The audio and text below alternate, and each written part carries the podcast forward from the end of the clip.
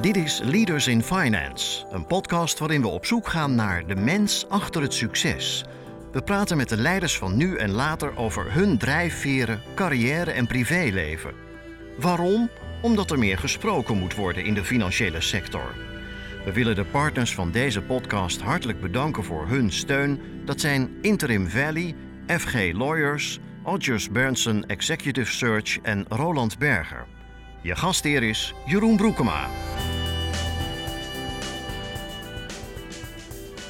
Welkom bij een nieuwe aflevering van Leaders in Finance. Deze week met Annette Mosman, de CEO van APG. Uh, welkom Annette. Dankjewel.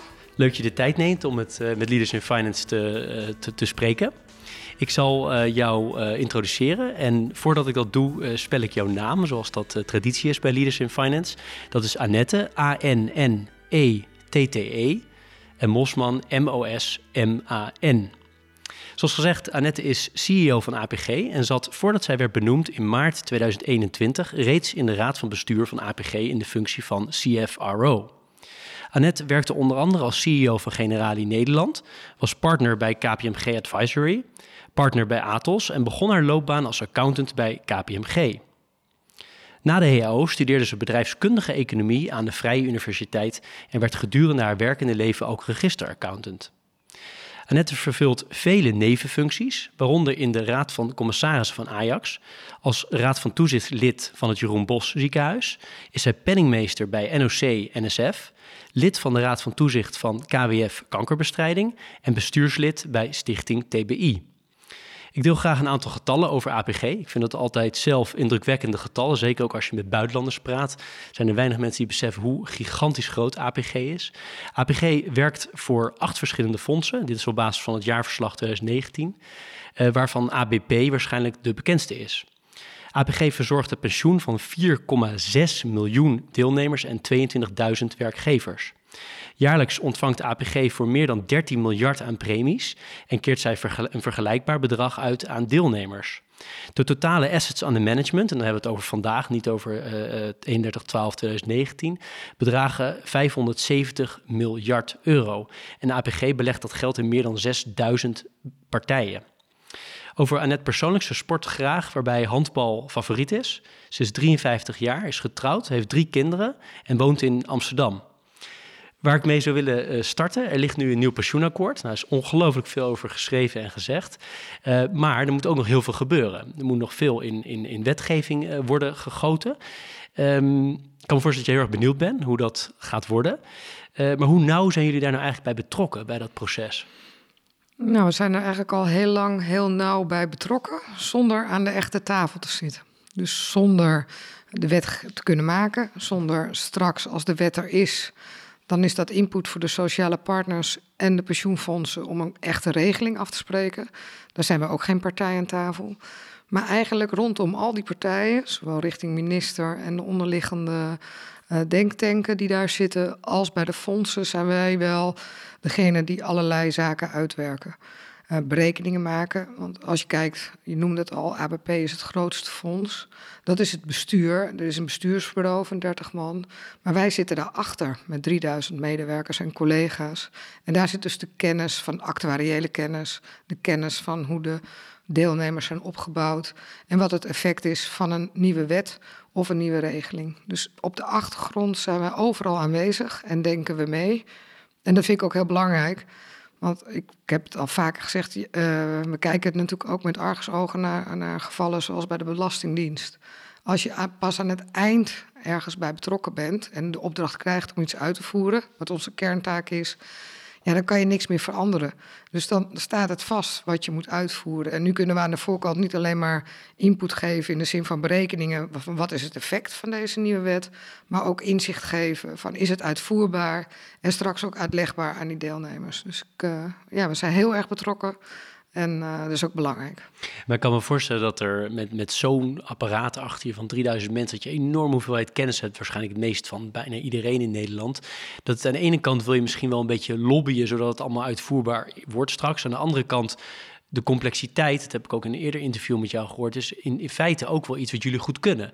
Dus hoe kijk je nou naar het algemeen belang en aan de andere kant naar het voorkomen van te ingewikkelde dingen? Ja, nou ja, dat is eigenlijk wel simpel. Want ik denk dat uitlegbaar, ons, ons leidmotief is iedere keer uitlegbaar en uitvoerbaar.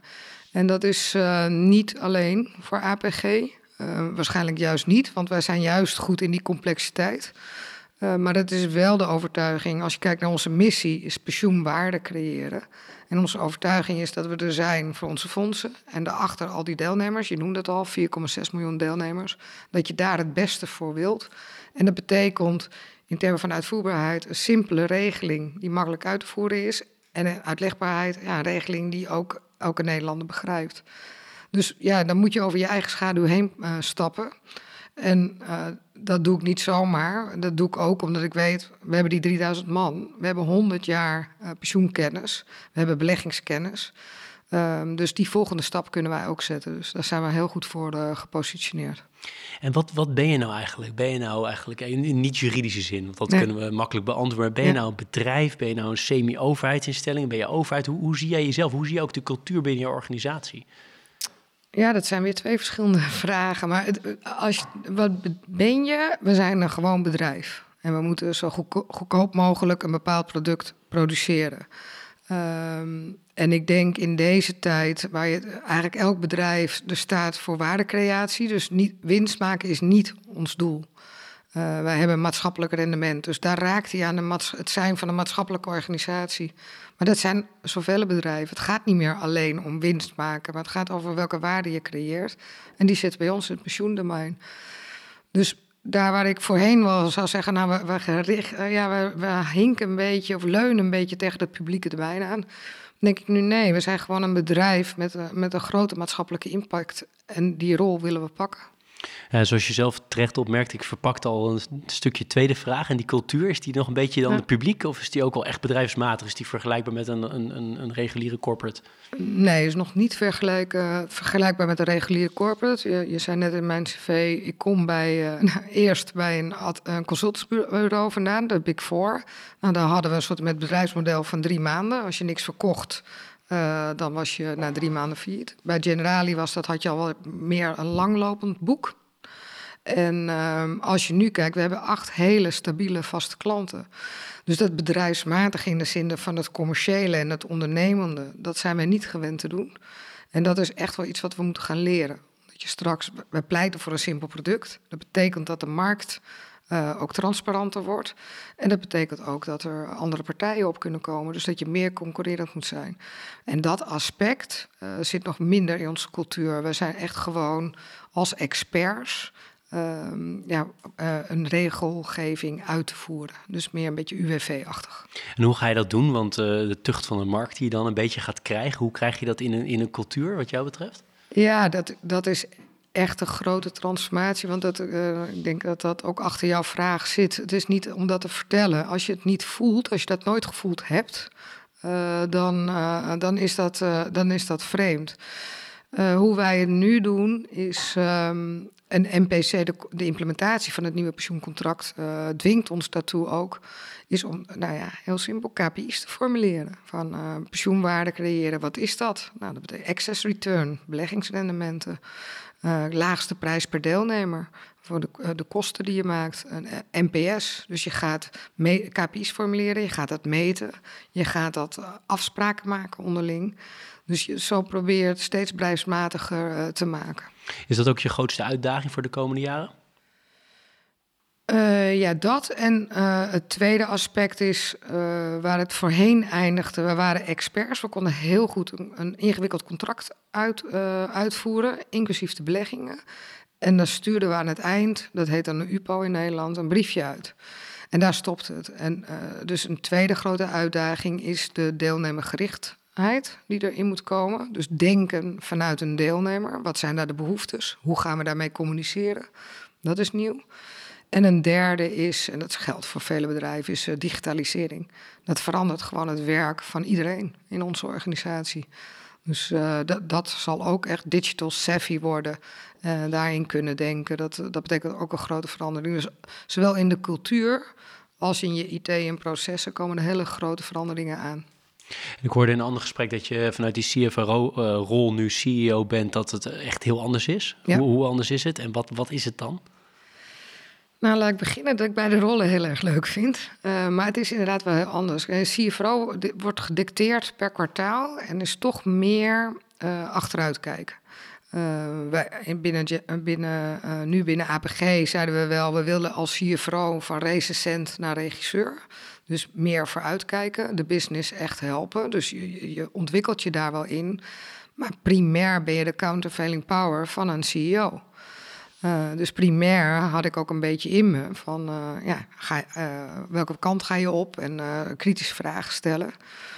En heel praktisch, als ik zoals nu CEO, die hele agenda wordt dan leeggemaakt. Nou, dat is best fijn dat die hele kwartaal kan dansen, inclusief rapportages aan auditcommissies en alles wat hoorde eruit gaat.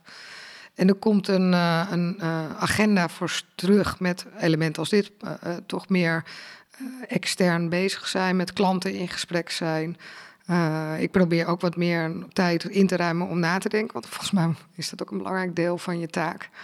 Dus er komt echt een hele andere agenda voor terug. Als ik nu uh, eh, CFRO uh, eh, zou worden bij APG, zou ik best zenuwachtig zijn. Want en het was de vorige baas die nu CEO is, die, gaat, die kent die rol door en door. Ja. is dat ook, wordt dat ook zo ervaren? Of? Nee, we hebben hem nu interim ingevuld met een interne. Um, dus ik, we moeten nog naar iemand gaan zoeken in de RVB. Ik denk het niet, maar dan, dan zet je toch je persoonlijkheid daar weer tegen, tegenover. Dus uh, ik laat dit los. En uh, ik geloof heel erg in Canvas Power. Dus mijn eerste gesprek zal gaan van... ja, jij moet me juist challengen. Uh, en dat voelt niet als vervelend, maar dat maakt mij sterker. En dat maakt de organisatie sterker. Dus, dus ik denk vanuit dat geloof... Uh, dat iemand wel snel goed kan landen. Ja, natuurlijk is het uh, irritant. Ik, uh, trouwens, Gerard was mijn, mijn vorige baas. Die was ook CFO. Dus die, ja, die, die was ook wel inge, ingewijd in alle vraagstukken. En ik vond het nooit vervelend. En dan even naar het, we komen straks ook nog over te spreken, maar het nieuwe pensioenakkoord. Is dat um, iets waar jij als persoon van zegt... ik vind het eigenlijk ontzettend spannend... omdat het zo'n bijzonder moment is in de, in de geschiedenis van, van de pensioenen? Of zeg je ook stiekem als je heel eerlijk bent, nou, dat wordt ook wel heel spannend. Uh, meer de eerste spannend. Je zei twee keer uh, de reden waarom ik deze baan echt wilde uh, en heel graag wil doen, is dat, dat je als er een moment is in je leven dat je impact kan hebben, is het hiermee. de grootste pensioenhervorming. Ik ben ervan overtuigd dat wij de, over de inhoud van de pensioenhervorming, dus wij is dan in heel Nederland, hè, het heeft veel te lang geduurd met die tien jaar, maar er is echt goed over nagedacht. En er is uh, de belangrijkste element uit het oude contract, die verplichtstelling en het collectief is behouden.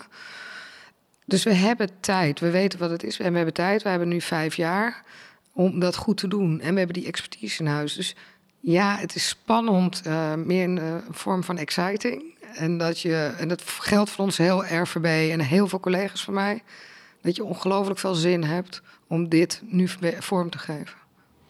Je zegt in het um, filmpje wat op, uh, op jullie website staat, wat ik op alle andere plekken tegenkwam, dat over jou gaat. Ik geloof 2,5 minuut uh, of zoiets. Uh, begint met van dochter van een sigarenboer. En dat je ook meewerkte in de zaak en dat je ook verschillende kanten van Amsterdam daardoor leerde kennen. Mm -hmm. Wat ehm, kan je er iets meer over vertellen? Want ik vond het wel mooi, maar ik dacht ik wil meer over weten. Hoe zit dat precies? Ja. Nou ja, letterlijk. Uh, mijn vader had een sigarenwinkel in de Beethovenstraat. Maar dat is feitelijk. Maar waar het voor staat is dat, we, dat je geboren bent, ik dan in 1967. En uh, we woonden als gezin op één kamerwoning. En dat ik dat bedrijf van mijn vader heb zien groeien. Dat ik mijn ouders elke dag van acht tot zes uur s avonds heb zien werken en het weekend. En dat vormt je. Dus het staat ook wel iets voor nu wie ik ben. En uh, uh, soms zo van, uh, nou, ik heb heel veel mogen leren. Ik heb die kansen gehad van mijn ouders om te studeren. En dat je daar echt iets mee wil doen. Maar die sigaren, is dat ondernemerschap wat je daar hebt meegekregen? Ja, ik zag het toen niet als ondernemerschap, weet je, met, met de blik van nu wel. Maar meer dat gevoel van, ja, of wij s'avonds vlees hadden, dat lag er maar aan of je nog genoeg verkocht. En uh, dat gevoel dat je voor alles moet, uh, uh, moet werken en voor strijden om het te krijgen. En iedere keer nieuwe dingen moet eh, doen om, eh, om te gaan blijven groeien. Je zou dat nu ondernemerschap noemen. Eh, maar in die tijd, dat, is gewoon, dat zit erin gebakken. Dat je iedere keer weer het beste uit jezelf moet halen om weer een stapje verder te zetten. ten behoeve van in dat geval je gezin. Kan je nog iets meer vertellen over je jeugd, hoe je bent opgegroeid? Nou, ik ben, ik geloof, acht, negen keer verhuisd binnen Amsterdam-Zuid. Uh, dat was toen een heel andere Amsterdam-Zuid zoals we dat nu kennen. Een gezin met ik een jonge broertje. heel warm gezin en altijd trots op alles wat wij deden. maar wel in het Amsterdam van toen met de krakersrellen, et cetera. Dus, en met alles met uitgaan en... heel veel gesport tussendoor. door de sport, en daarom geloof, doe ik ook nog veel in de sport erachter gekomen dat je dan in aanraking komt met, uh, met andere uh, milieus, zou je bijna zeggen. Dat het ook anders kan, dat je anders leert denken. En iedere keer lekker thuiskomen, uh, want het was, was warm, warm nest. En normen en waarden? Ja, heel Calvinistisch. ja, ja de, wij waren niet gelovig. Van huis, ik ben op de middelbare school. mijn moeder zei van, nou, ga maar naar het Hervormd Lyceum. Dan leer je daar ook iets van. En misschien is het wel wat voor je. Dus ze stonden er wel open voor. En, dat was nog het echte herformuliseren in de zin dat je een dagopening had, et cetera. Maar wel heel erg van normen en waarden. Dat je het juiste moet doen. Uh, en dat je, wij kregen dan kansen, maar dat andere mensen die kansen niet kregen. Dus dat je daarvoor moest zorgen. Uh, een buurvrouw moest je voor zorgen. Dus, dus heel erg, uh, ja, sterke normen en waarden. En doe maar gewoon, dan doe je gek genoeg zijn er cruciale momenten geweest waarvoor je achteraf zegt... dat heeft heel veel impact op mij gehad in de rest van mijn leven? Je bedoelt? Uit de jeugd, uit, je jeugd? Uit je jeugd. Nou, voor mij was dat handbal. Uh, ik heb eerst altijd atletiek, een individuele sport gedaan. Uh, en dat ging er over iedere keer je eigen grens opzoeken. En uh, met handbal was het van, wat een fijn gevoel. Als ik een keertje mijn dag niet had, was niet meteen het resultaat mislukt. Weet je, dan had je een team... Je, je behoorde tot een team, je behoorde tot een vereniging. En ja, dat vond ik heerlijk. En wanneer wist je dat je de, de financiële wereld interessant vond? Ja. De financiële sector? Of ja, sector, wereld. Nou, dat duurde, dat duurde wat langer. Ik ben uh, in 92 uh, dan afgestudeerd. Uh, en ik wilde consultant worden. Dus bij KPMG gesolliciteerd. Toen zei ze, nou meisje, weet je, ga eerst maar accountancy doen. En je was in die tijd gewoon blij dat je een baan had. Dus dat ben ik gaan doen. Vandaar ook mijn opleiding tot RA. En in de tijd van SOX, weet ik, dat was mijn eerste opdracht bij ABN AMRO. En toen kwam ik in aanraking met de financiële wereld. En ik wilde dat nooit, omdat het product niet zo interessant is. Dus in eerste instantie trok de finance me niet aan... Maar toen ik zag dat daar de grootste cultuurverandering, transformaties, enorme administratiefabrieken. Je ziet dat geen machines lopen, maar die, die processen recht trekken en operationeel goed doen. En de impact die dat op levens heeft, of je nou bij een bank, verzekeraar of een, uh, nu bij pensioenuitvoerder is, ja, dat het er heel erg toe doet. Ja, toen ben ik wel uh, gegrepen door de financiële sector. Ja. En dacht je ook bij jezelf, ik ga CEO worden van een bedrijf of organisatie? Nee, nooit. Nee. Nee, als je kijkt naar mijn carrière, heb ik altijd intuïtief gekozen voor dingen uh, die bij mij pasten. Bepalend in mijn carrière zijn een paar uh, bazen geweest bij, uh, Genera of bij KPMG. Fred van der Waa, partner daar, die mij iedere keer een duwtje weer gaven. En altijd het leidmotief was van ik moet de dingen leuk vinden, de klanten waarvoor ik leuk vind. En uh, toen ik uh, een belangrijk moment was toen ik van consulting overstapte naar Generali. De toenmalige CEO Freek Wansing zei van ja, je werkt hier nu al een tijdje voor mij tegen hoge tarieven, kan je het ook zelf? Nou, dat was dan weer net het competitieve wat ik nodig had uh, om dat te doen. En uh, dus iedere keer de, de keuze was, uh, als iets voordeed, van nou, de uitdaging. En ik denk van, ah, dat, dat wil ik wel doen. En je noemde al een paar namen. Zijn er nog meer mensen geweest die echt cruciaal voor jou geweest zijn? In je loopbaan tot nu toe, of wel zonder naam, of zonder, of met naam, maakt niet uit, maar... Nee, dus dat waren de twee ja. bazen uh, tijdens KPMG-periode... Uh, die ook toen het persoonlijk even een moeilijke tijd was... Uh, continu hebben geholpen om dat stapje te zetten. Die waren cru cruciaal. En in de sport was dat voor mij André Bolhuis. Ja, die ook weer van... Het, het, het, groeit iedere keer dat ik op de achtergrond en allerlei meningen heb. En dan dingen zeggen, zo moet je doen, zo moet je doen... En dat uh, de, de heren om me heen dan vaak zeiden: ga, nou, ga daar dan maar zelf staan als je het zo goed weet. En uh, dan net dat duwtje. En dan, uh, en dan vind je het heel leuk om er zelf te staan.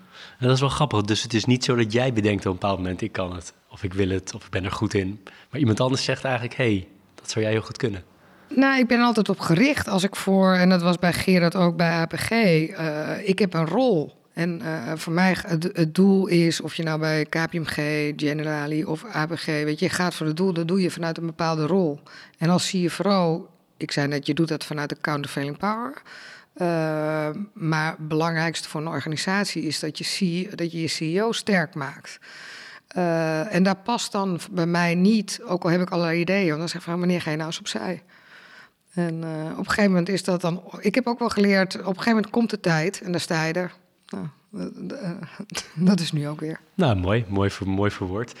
Een onderwerp wat ik eh, de laatste tijd wat vaker probeer eh, uit te typen is de rol van geld. En mensen geven vaak een sociaal wenselijk antwoord. Maar kan jij eens reflecteren op wat geld eigenlijk voor jou is? Ja. Nou ja, misschien als je, als je net een beetje beschreef waar ik vandaan kom, is, de, uh, is het geen geld hebben en de stress die daaruit voorkomt als je kinderen hebt. Uh, en dat gevoel van je wil kinderen of je omgeving, wie dan ook, iets geven en dat kan niet. Uh, uh, dat ik nu daar geen zorgen over hoef te maken, ja, dat is een enorme rijkdom. Uh, dus dat is voor mij geld. Dat het ergens een zekerheid biedt. maar het stopt ook. Op een gegeven moment is die, nou, als je die zekerheid hebt en ik bedoel, uh, ik heb een goed inkomen. Ik vind het heerlijk om mijn kinderen ja, te verwennen met een uh, weekend weg. Of uh, als we naar de Olympische Spelen gaan, dan kan ik ze meenemen. Vind ik, dus daar geniet ik heel erg van. Dat je dat kan bieden, maar dat heeft ook iets tijdelijks. Als, je daar, als, dat, als dat niet kan, dan niet. Die basis, dat het me rust geeft dat je die basisdingen mee kan geven, dan, dan is dat, dat is de echte waarde van geld voor mij. En als die basis er dan is, wat, wat drijft jou nog meer? Wat mij drijft is uh, ja, impact hebben. Impact hebben. En, en helemaal als het all odds is. Zo, weet je, dus je zegt net van uh, hoe moeilijker de strijd, zo'n moeilijke transformatie en dan impact kunnen hebben. En dat voor elkaar krijgen. Uh, en dat andere mensen daar uh, ja, baat bij hebben. Ja, dat, dat vind ik heel gaaf. En dan wil ik het het liefst met een team doen. En waarom het liefst uh, against the odds? Want dat vind ik nog wel een interessant detail. Ja, against the odds, ja, dat is dan toch het handballetje in me. Dat als, er geen, als er geen gevecht wordt geleverd... of als je uh, niet een aantal keer op de grond hebt gelegen... en uh, uit de as moeten herreizen... dan, dan is dat eindresultaat, het proeft niet zo zoet. Je hebt noemt een aantal keer de, de team, ja. team wat belangrijk is voor je. Hoe motiveer je teamspelers in jouw team? Of het dan bij sport is of in, bij APG, hoe doe je het? Ja, voor mij is het. Uh, je motiveert ze.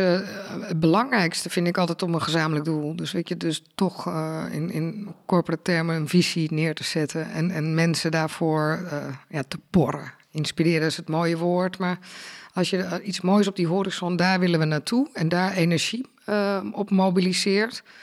Uh, ik denk dat dat er eentje is. Uh, en het tweede is dat ik dan vaak uh, iedereen die in mijn teams heeft gewerkt, die zal zeggen van. En dan krijg je ook de verantwoordelijkheid. En dat is ook de, dus empowerment. Dus ik motiveer mensen heel erg door ze ook in de eigen verantwoordelijkheid te zetten en, en samen daarheen. En als je naar mijn teams kijkt, dan zijn het geen saaie teams meestal. Dus wel heel divers. En dan bedoel ik het niet alleen man, vrouw, maar wel hele verschillende mensen. Dus dan ontstaat er, en dan als leider ben je niet degene die dat continu hoeft aan te wakkeren. Want als je daar gewoon eens allerlei verschillende mensen zit, dan komt er vanzelf iets op gang. Dus je gaat expres mensen aannemen die wat echt anders zijn. Ja, Ja, ik heb altijd mensen, en dat, dat zeg ik dan ook, van ja, jij bent precies zo'n type waar ik pukkels van krijg. Maar ja, ja, die heb je, ik weet zo goed dat, dat, dat je dat nodig hebt. Ja. Ja, het grappig, want ik, ik las in een interview ook in de voorbereiding dat, geloof jouw man zei van uh, dat je niet alleen ja-knikkers om je heen verzamelt. Dus dat klopt wel heel erg dus. Ja, dat klopt wel. Ja, leuk, grappig. Maar dat maakt het leven ook leuk, toch? Als je alleen maar mensen om je heen hebt die het met je eens zijn, dan is de discussie ook vrij snel klaar. Ja, ik denk dat je helemaal gelijk hebt op papier, maar in de praktijk willen mensen toch ook wel prettig om vaak hè, toch wel eens te horen van ik doe het goed of ik, ik doe het op jouw manier. Of, ja, maar het is ook makkelijk om mensen om je heen te hebben. Uh, ik, ik merk het, uh, ik weet voor het eerst dat ik in een, uh, een raad van bestuur kwam, dat was dus bij Generali, met alleen maar mannen. Dus toen was ik de, de, de, de vreemde eend. En uh, toen zei mijn voorzitter, en hij meende het ook echt zo van... ja, ja, nee, ik denk dat het wel beter gaat, maar het duurt zo lang nu, de RVB-vergaderingen. En ik zeg, het duurt zo lang, maar volgens mij is dat wat je wil. Weet je, door verschillende meningen aan tafel te krijgen... ga je een probleem, op, of, bekijk je van verschillende facetten. En volgens mij is het doel tot een beter besluit te komen. Maar ik herken nu wel, want als je een keertje snel tot een besluit wil komen... je hebt er goed over nagedacht, dit wordt het... En je hebt dan iemand uh, die uh, 2 voor 12 zegt, maar daar hebben we nog niet aan gedacht. Ja, dan, dan, kriep, dan hoop je wel eens van, oh, had ik niet alleen maar ja, knikkers omheen gehad. Ah, kijk, kijk. Wat ik interessant vond is, uh, je noemde ook in, in, dat filmpje waar ik het al een paar keer over gehad heb, um, zei je vallen, opstaan en weer doorgaan. Ja. Hoe ga jij ermee om als je voor je gevoel even gevallen bent of iets zit heel erg tegen? Wat doe je dan? Gewoon praktisch. Iedereen heeft die momenten waarop die denkt van, het gaat niet goed. Ja. Hoe ga jij ermee om? Ja, ik merk. Uh, ja, misschien de metafoor is dat handbal. En ik zit nu bij Ajax, dat noemde je ook al. En die, die blijven altijd heel lang liggen, die mannen. Ja, op zo'n veld. En uh, ik, uh, als je, kijk, ik, ik val en ik ben gewend, dan sta je op en dan kijk je om je heen. Maar het belangrijkste is dat ik weet dat, dat vallen zin heeft gehad. Dus dat heeft, dat, dat in de sport word, je word je bozer. Dus dan, uh, dan ga je harder rennen. Dus denk van ja, je, uh, bereikt het, het averechts in ieder geval bij mij mee. En dat geldt ook gewoon in, uh, in het normale leven. Dus als er iets gebeurt, heel erg teleurstellend, dus dan val ik terug op mijn basis van ik weet dat ik hier uitkom. Hoe nog niet precies, maar ik, ik weet in ieder geval ik moet opstaan en doorgaan. En dan komt dat, die uitweg komt wel weer. Dus voor mij is het ehm, niet te lang bij stilstaan, weer gaan en dan komt die oplossing wel weer. En dan nog harder werken? Ja, dat was wel. Dat begon, uh, dus dat was inderdaad nog harder werken. Ik heb nu geleerd dat harder nadenken beter is. En wat betekent dat? Nou, dat je uh, nog harder werken. Nou, misschien, ja, metaforen werken bij mij altijd een beetje. Met golf, als ik harder ga werken, dan wordt het nog slechter. Dus je moet nadenken uh, waarom je gevallen bent, waarom die slag niet goed is. En dat geldt ook uh, ja, als, als, een, als je een besluit hebt genomen en het mislukt. Uh, dat je eerst moet, uh, dat je niet het vervolgende pad in moet gaan, maar dat je dan toch weer even terug naar die kruising moet gaan en nadenken: welk pad had ik genomen en waarom is het mislukt? En dat heb ik wel geleerd. We hebben het over tegenslag gehad, dan aan de succeskant. Ja. Wat is nou waar je echt de één, twee of drie dingen waar je het meest trots op bent? In loopbaan, laten we daar even op focussen. In loopbaan. In het zakelijke. Ja, nou, privé mag ook, maar.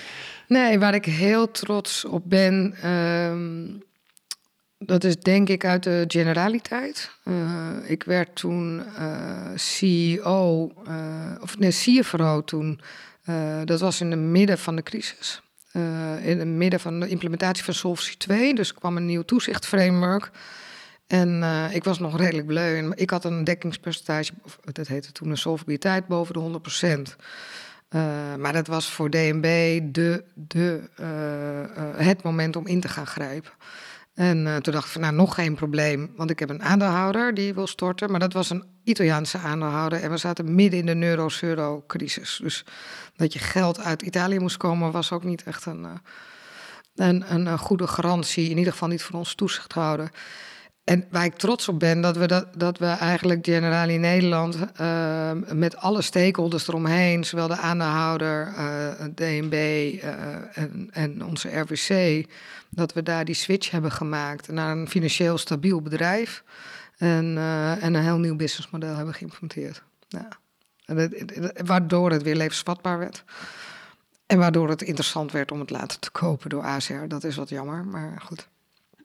Mooi. We hebben altijd een, eh, een teaser en een pleaser. Ja. Uh, de, de teaser die, uh, die ik heb opgeschreven, die gaat over, over het nieuwe pensioenstelsel. Even in mijn woorden, maar we stappen af van pensioenaanspraken. Hè, van zoveel euro krijg je per jaar, per maand of wat dan ook.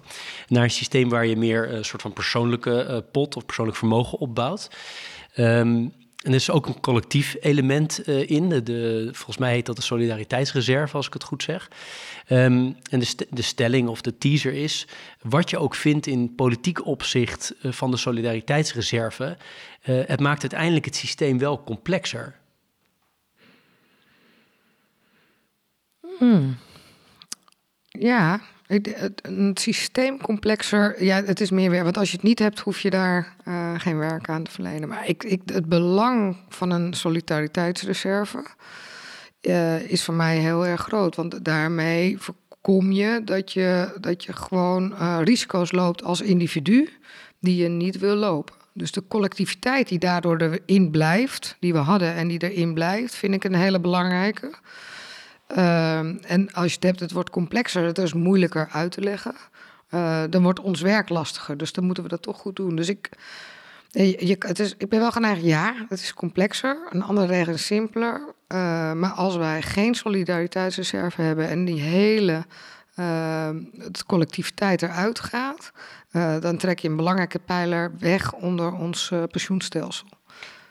Ja, want kijk, die, die complexiteit die zie ik dan met name in. Even los van wat ik, ik weet niet wat mijn persoonlijke mening erover is, is ook niet relevant. Maar je, je hebt het idee van, oh, nu gaan we dus individueel potjes opbouwen. Oh nee, maar we hebben toch solidariteit. Dus in de communicatie, hè, wat ik je ook in andere gesprekken heb horen zeggen, is belangrijk dat we het wat simpeler maken om het meer vertrouwen ervoor te, te krijgen. Uh, is wel weer lastiger uitleggen. Dat, dat is eigenlijk het punt. Ja, maar volgens mij uh, zeggen we, we gaan iets meer naar uh, individuele potjes. Uh, maar we hebben nog steeds een vangnet. En uh, die rust die daarvan uitgaat, weet je, dat moet je goed. Dus je kan de complexiteit en uh, je, hoe werkt dat dan uit over generaties. Dus je kan van alles een probleem maken dan weer. Maar ik denk, in de kern is het.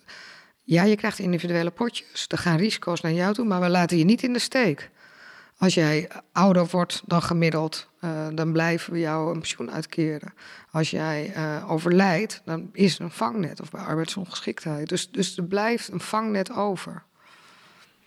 Aan de pleasende kant altijd dezelfde, namelijk uh, ik vraag altijd eerst lees je graag en zo ja, of zijn er bepaalde boeken waarvan je zegt die hebben veel invloed op mij gehad of die geef ik graag aan andere mensen? Ik lees heel graag, ik heb te weinig tijd. Zoals heel veel mensen zullen herkennen. Ik heb niet een vast boek, dus ik, ik lees heel graag uh, uh, nieuwe boeken die uitkomen, nieuwe literatuur. En de laatste die uh, nu, en die heb ik al als oog gegeven, is Grand Hotel Europa. En, van Pfeiffer. En, en, waarom dat dan weer zo'n mooi boek is, want dat, één, omdat hij zo mooi beschrijft. En dat, dat voedt mij weer. En, oh, denk, hij denkt anders, dus dat vind ik het interessant om te lezen. En twee is dat gaat over een Europa als een museum. Dus het heeft een combinatie van. Uh, uh, en een stukje geschiedenis zit erin. Dus een stukje, dat vind ik interessant. Een stukje geschiedenis, dus je leert iets. En uh, het, het helpt jou weer in nadenken. Dus dat, dat zijn de boeken die ik leuk vind. En dat is niet eentje die continu hetzelfde is. En Grand Hotel Europa is ook heel geestig. Ja, toch? en hij is ook Ik neem aan dat je ja. veel gelachen ja. hebt, toch? Ja, ik ook. ja, ik, ik ook. Tenminste. Ja, ik vond het een prachtig boek. Ja, ja. leuk, leuk. Als je kijkt naar duurzaamheid, een onderwerp wat constant terugkomt. Ik heb ook uh, Johanne Kellerman uh, bijvoorbeeld gesproken. En we hadden het ook over van in hoeverre kun je nou alles duurzaam maken. Je hebt natuurlijk de fiduciaire duty als, uh, als pensioen, um, pensioenuitvoerder. Je moet gewoon zorgen dat er met andere woorden dat er geld op de plank komt voor, voor pensioengerechtigden. Aan de andere kant nou ja, hebben we te maken met een, een aarde waar wel veel mee aan de hand is. Um, de, de vraag is eigenlijk, kun je wel voldoende vinden om, om groen te beleggen? Ja. Nou ja, het begint met een belief. En uh, dat is mijn persoonlijke belief, maar dat is ook uh, van APG, het investment belief heet het dan, en van ABP ook.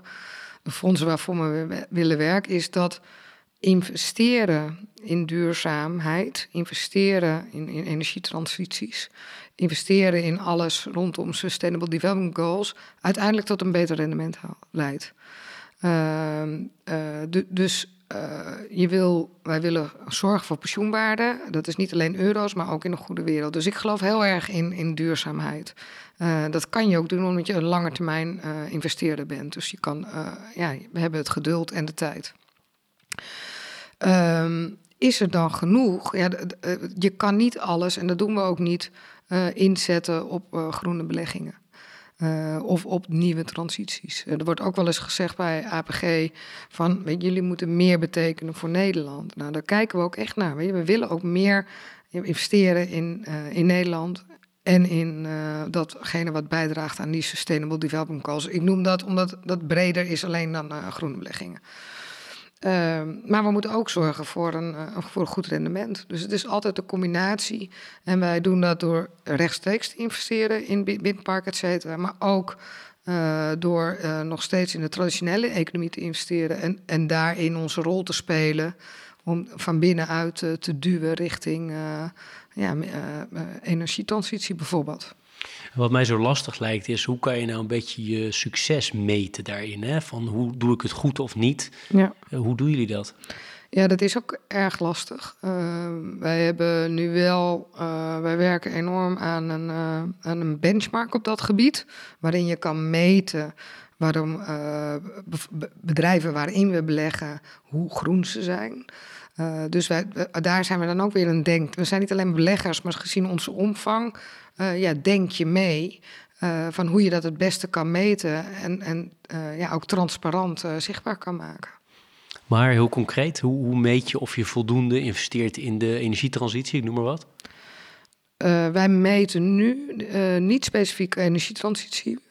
wij meten nu wel waar de onderliggende bedrijven, wat die hebben gepresteerd op terugdringen van de CO2. Is het een groot thema ook voor de, voor de medewerkers van APG?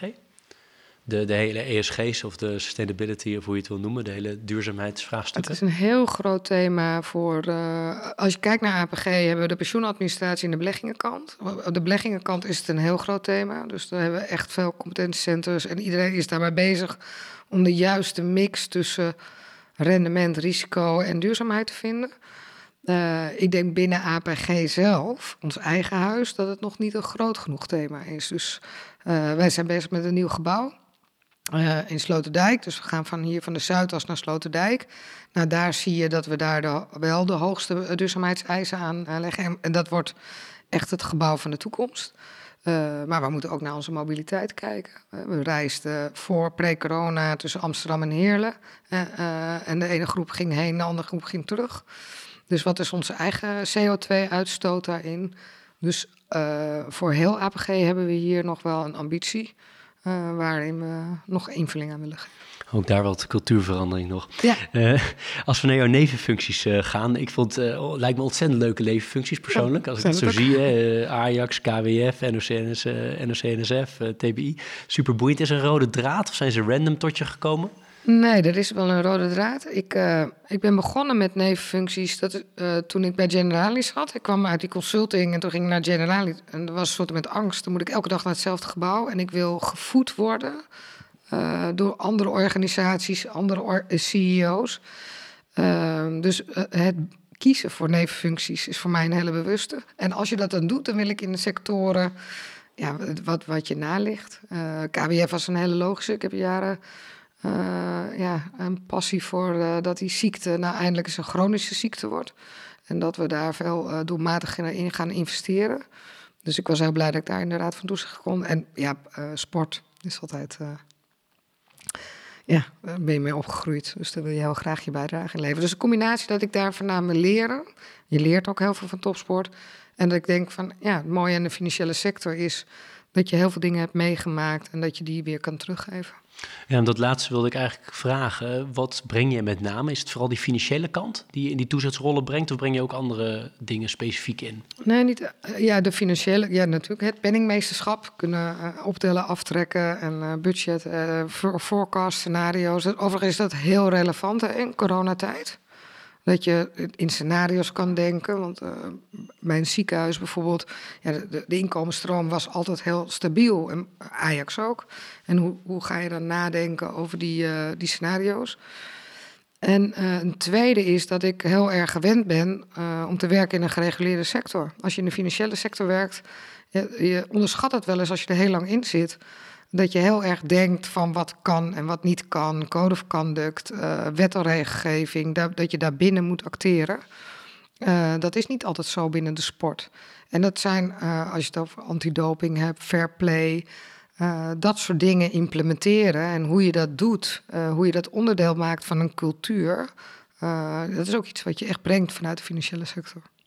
Hoe combineer je dit allemaal met elkaar? Lijkt mij schier onmogelijk, eerlijk gezegd, maar ja. hoe doe je dat? Ja, het, het is hard werken. dat ontken ik niet, maar ehm, ik doe het omdat ik vind het ontzettend leuk om te doen. Dus ik, het geeft mij energie. Dus je kan het doen als het je energie geeft. En uh, ja, sport is gewoon, elk weekend ga je erop, ja nu wat minder, maar ga je op pad. En uh, je doet het ook, ja, mijn kinderen zijn nu wat ouder, dus die, maar die, ik neem ze wel altijd mee. Of ik, je neemt je man mee, want het gaat gewoon ten koste van de avonden en en de weekenden. Ehm, maar ja, het geeft mij energie, dus ik brand er niet op af. Heb je dat altijd zo gedaan? Of is dat vooral de laatste tijd hoe je het combineert, die twee dingen? Ook toen de kinderen jonger waren en het gezin jonger was? Nee, bijna altijd. We hebben wel één moment gehad uh, uh, toen de. Uh, als ze heel klein zijn, kan je het goed regelen. En dan gaan uh, lagere school, dan is het iedere keer even lastig. Maar we hebben wel één moment gehad toen mijn man ook nog vol in het proces zat en werk, werkte. Dat, het, dat je zegt van ja, nu moeten we echt een keus maken. Dus ik ben wel heel blij dat er een stabiele factor bij mij thuis is. Ja. Heb je tips voor mensen? Ik heb nu geloof ik ik weet niet, een kleine 60 mensen gevraagd of ze tips hebben voor mensen die starten op de arbeidsmarkt en specifiek in de financiële sector. Ja. Blijf jezelf. Uh, ik denk dat dat het uh, blijft je verwonderen, want ik denk dat we uh, in de financiële sector heel goed zijn, ook door die wet en regelgeving, maar we, hebben best wel een vaste cultuur. En, en wat je wil is met die jonge mensen dat ze hun ideeën meenemen. En wat ik gemerkt heb, op een gegeven moment ja, neem je toch de cultuur van een organisatie over. En ik denk dat het heel belangrijk is dat je je stem, ook al heb je nog geen werkervaring, dat je iets te brengen hebt. En dat je dicht bij jezelf blijft. Maar hoe doe je dat, bij jezelf, dicht bij jezelf blijven? Hmm, ja, dat is een goede term. Ja, ja ik, ik, ik, moet nu even lachen, want ik denk, ik voel me opeens wel wat ouder. Het, het is, gaat toch heel erg, dat, dat stemmetje. Ik, ik had altijd zo'n stemmetje, ik noem het wel zo'n papegaaitje op mijn schouder, die mij altijd vertelde dat je het niet kan. En weet je, dat papegaaitje van buiten uh, weghalen. En uh, uh, daar waar je, je voelt het, als je energie ervan krijgt, dan zit je op het goede pad. Ja, want wat ik merk bij mezelf is dat ik nu vele malen dichter bij mezelf sta dan toen ik begon op de arbeidsmarkt. Ja. Um, en het klinkt bij jou alsof dat ook zo is. Dat je nu dichter, makkelijker dichter bij jezelf kan komen in je, in je loopbaan. Maar ik heb wel goede hoop. Mijn kinderen zijn begin twintig. Ik heb het gevoel dat die veel bij, meer bij zichzelf zitten dan ik ooit was op die leeftijd. Dus ik, ik herken dat heel erg. Maar ik heb wel het gevoel dat ze dat meer meekrijgen nu. Oh, dat is mooi, dat is heel hoopvol. Een nieuwe generatie daar in één keer kan starten. dat zou, uh, zou fantastisch zijn. Geweldig. Ben je uiteindelijk tevreden met die werk-privé-balans? Want je, je werkt hard, je weet het te combineren. Ben je er tevreden mee? Of zeg je nee, ik zou eigenlijk nog wel veel meer tijd willen hebben voor X, Y, Z? Uh, nou, dat leerde corona wel. Want ik, was, uh, ik vond het altijd jammer dat ik niet met eten thuis was. Nou ben ik elke avond met eten thuis. En nu mis ik wel weer de reuring. Um, dus uh, ja, ik ben er uh, tevreden mee. En als ik dat niet ben, dan, dan, moet ik dat zelf veranderen. Weet je, dat ligt niet aan je werk. Maar ik moet zelf de rust creëren en ruimte om de dingen te doen die je wilt. Fysiek fit blijven hebben we het over gehad. Je bent een vervent sporter, altijd geweest en nou, nog steeds. Um, en mentaal scherp blijven. Dat je altijd weer on top of the game bent in die belangrijke vergaderingen waar je in zit. In die belangrijke meetings in Den Haag en waar dan ook. Hoe blijf je scherp op mentaal? Ja, dat begint bij fysiek. Dus als je fysiek fit bent, dan uh, dat, dat is een basis om mentaal fit te zijn. En uh, ik denk ook uh, wat belangrijk is, gewoon goed slapen. Ja. Dus vroeg naar bed?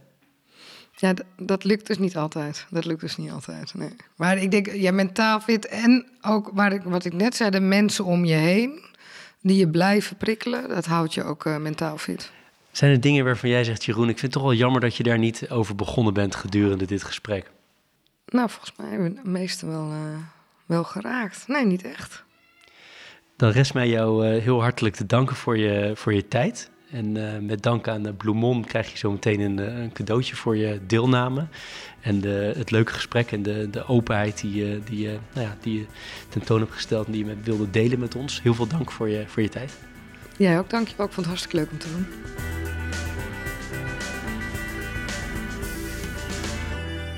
Dit was Leaders in Finance. We hopen dat je deze aflevering met veel plezier hebt beluisterd. We stellen je feedback erg op prijs. Wat houdt je bezig en over wie wil je meer horen? Laat het weten via een Apple of Google review. Dat kan ook via de sociale media kanalen of direct via een e-mail. We kunnen het enorm waarderen als je dat doet. Tot slot danken we onze partners voor hun steun. Dat zijn Interim Valley, FG Lawyers, Odgers Berndsen Executive Search en Roland Berger.